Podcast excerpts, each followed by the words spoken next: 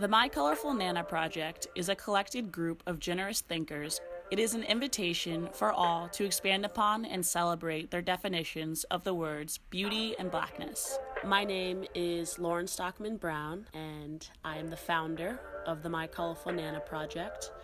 And thanks for listening. What is beauty? What is femininity? What is blackness? Is black hair beautiful? Does it matter? I don't know. You tell me.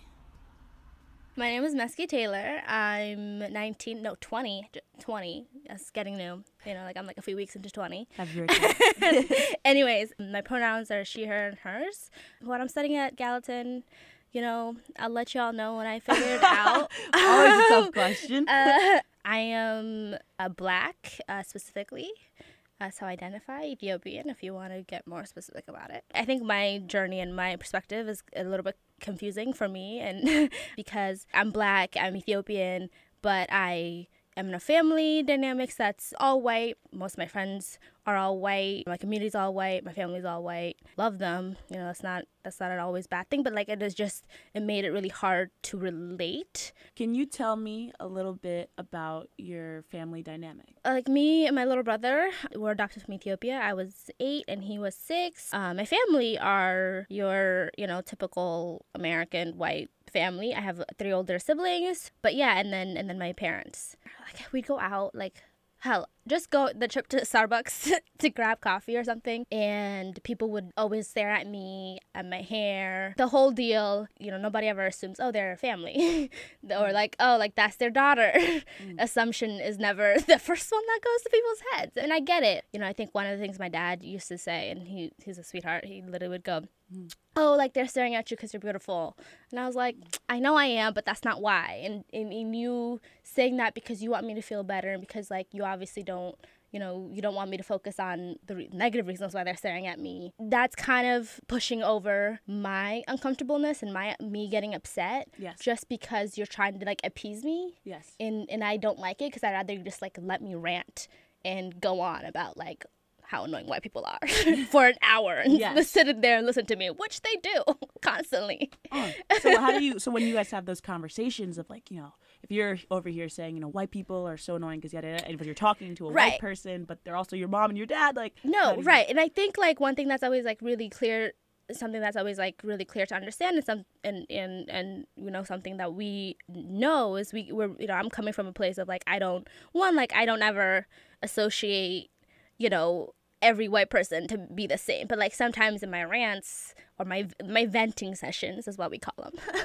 in those instances, I'm angry and I say, oh, and I'm and I'm just like ranting about like thing that happened that was clearly like that was because I was black and, and wouldn't have happened to anybody else. My parents fully understand that. They hate it. They hate that I have to like experience that. And I think like one thing about like my dad to like adopting black kids, he's mm-hmm. like, I want to, but like I just I think I would be heartbroken having to see them go through like you know racism here in America.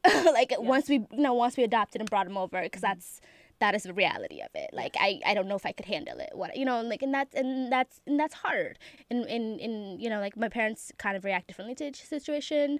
But like for me, one thing that that allowed me to cope with it, handle it, uh, process it, vent through it, whatever, right? Like I didn't want to just like bottle it up, and that was never something that you know my parents condoned that I should do mm-hmm. was, you know, I make fun of the situation. Um, oh, I remember we were on a family trip. It was just me and my dad, and there were other family on this trip too. And it was like, like been with them for a few days, mm-hmm. and one of them got comfortable enough to be like, yeah, so like. How, like kind of asked about like our family dynamics like wh- how does that happen and i you know on this like we're hiking they're hiking next to us and they're asking us this question and like i make this entire story up about how actually, you know, what happened was um, my, I was like, yeah, my mom and my dad, like, kind of decided to open up their relationship for a while and that resulted in like my mom getting pregnant, being impregnated by a black guy. Yeah. Um, and having me, I mean, just craziest so thing. What do you get from doing that? For from... like, I get to laugh at your like I get to I get to laugh. I get to make the situation funny and I get to like, mm. you know, I, I get to outdo whatever, you know, like six racist scenario that assumptions that you've made about what my family dynamics is made up of. I get to top that. Mm. And I get to make you more uncomfortable because now you don't know how to respond in that situation That and that's and that's fun for me like and because that allows me to laugh at it you shouldn't be asking me that question and now next time you definitely won't be asking that question. What, like whatever a- scenario it is Yes. in. You thought that was tmi you're like wow they're crazy. Whatever whatever it is i don't care. My point is like it makes it fun for me. I get to laugh i get to be happy rather than like focus on just like that how racist and annoying and passive aggressive you know and like my like also like i'm not african american. That's a different identity. Like i don't have that historical context Yeah. you know that i can claim See, that's really fascinating because we talk about how African Americans Right. don't even feel like they have an identity to claim. right and and here's and and that is a specific you know thing that makes up being an African American. And for me, like I'm Ethiopian. My dad was in the Ethiopian army. You know what I mean? Like I can I can You can trace go- it back. can- I know my family, like I know my aunts. We've probably been, you know, we've stayed in Ethiopia as long as I can remember. Like first of all, like I didn't really see white people for the first time into like my orphanage. The white families that would come and adopt or also like a few people that were working there that were white because again it was, it was like, run by American agency actually based in New York, so on and so forth. And then, you know, then I got adopted into a family that was all white. I knew that was different, but I didn't understand the uh, real world realities of what that meant, especially in America. It was predominantly white. You know, like I wasn't in Ethiopia. Like everybody I saw in Ethiopia was looked exactly like me, you know, and it, it's just that was just how it was. And I, and for me, like I was like, oh, cool, like they look different. But that was kind of all that was it. Like I noted the difference. I'm not blind, but I didn't associate with it what you associate with race. Once you, when you grow up here and you you grow up with these with the structure. Mm. Again, like the kids I, w- I was going to school with were all white. I didn't really understand like a lot of their comments. Like they they thought my hair was like interesting, but I still thought theirs was interesting too. Like there was like oh. the level of curiosity was like up I there with me, that. I kinda right? Like that, I was yeah. like yours is like practically white hair. Like that's that's crazy. Like that was that I've never seen that. You know? So like that was cool for both of us. But then, you know, but then like, you know, I think I hit like 5th grade and some, you know, like and I just I just remember somebody like asked me a question that I was like, "Huh, I didn't notice that." But like, but why is that kind of thing that also like cur- got me curious. I don't know how to answer the question. And it was literally the question I got was, "Why are my top and bottom lips two different colors?" Why your top Yeah, cuz like I and guess my bottom lips are different colors. Yeah, because like my, I guess my bottom is more your typical like pinkish lip, and the top is like more brown, whatever. Like, color. yeah. you know, that was a really good friend of mine who asked me that. Again, like we both did not know the answer to that. We're like, huh, yeah, I guess that's true. And we both looking at each other. It's like, what the heck? You know, I like went on my computer and was like, "Huh, da, da, da," like typed into Google, like, why is that? Like. Am I, I was like, am I sick? Like, I don't know.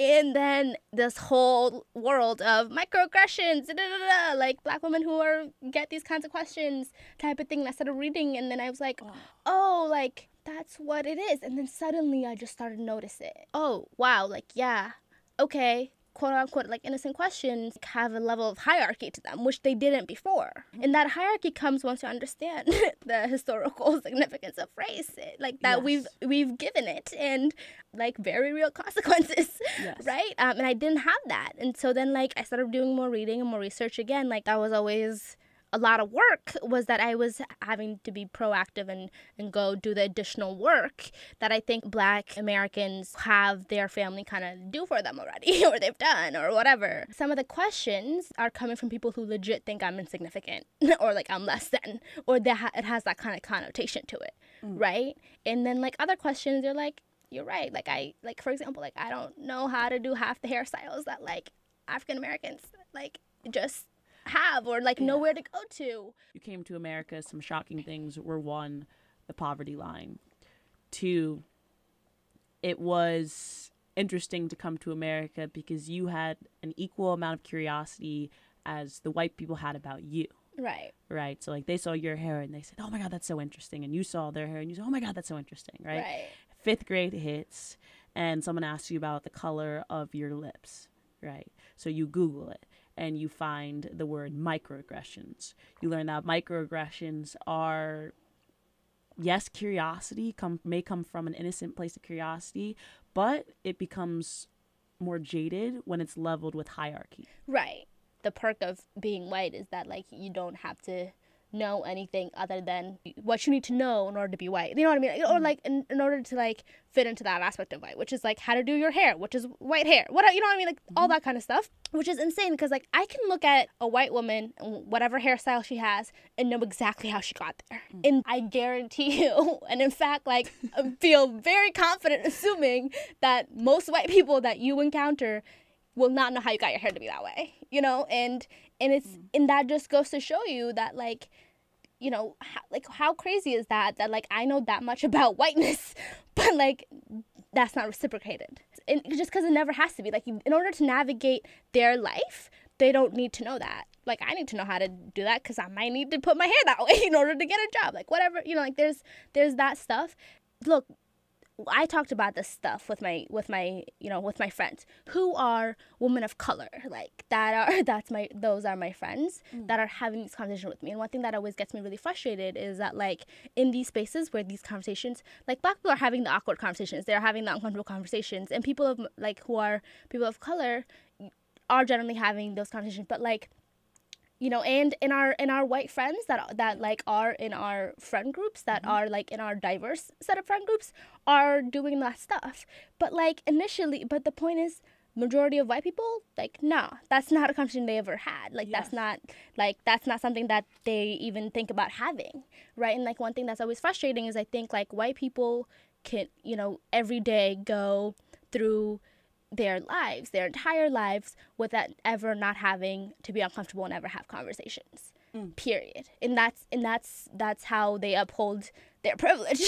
you know what I mean? Like that is one of the things that they never have to like confront it, like face it or whatnot. And that that that is something that like is really problematic. And so you know, one thing that's always really neat is for me, like I I have a family that's really diverse, and we always have these conversations wonderful. you know like to whatever degree it is. Like i've had people react to like my family dynamics or just say stuff about like my white family mm-hmm. that's definitely projecting their own racist white views. I've been in predominantly black or african american crowds where i'm considered not to be black enough not to be white What makes you not black enough? Too, that, that's my that's the crazy thing so like i think for people like like and and don't get me wrong like i get this from white people all the time they're like oh you're not black enough because i talk like them or you know like i literally have had people like white people go to my face and be like you need to talk more ghetto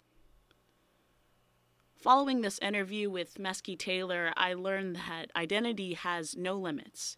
These boundaries and constructs that black women face is a result of white privilege. And as Mesky requested that I add, privilege is a white problem, not a black problem, based in hierarchy and ignorance. you know, my family being white does give me a lot of privilege, right?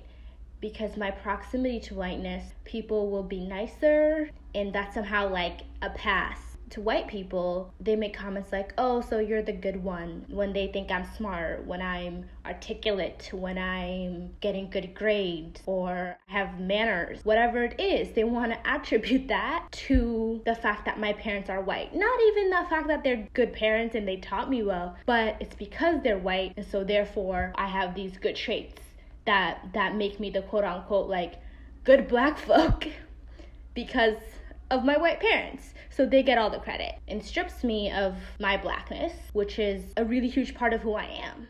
For this reason, the intersectionality of difference for black women, dependent on race, gender, and potentially even sexuality, allows a unique consciousness to form. This is a distinct way of seeing and living in this world that is catered to the white perspective. And it deserves to be heard. So, thank you so much for being here. Uh, Thanks really for having me. to me. I was honored to get asked. Of course.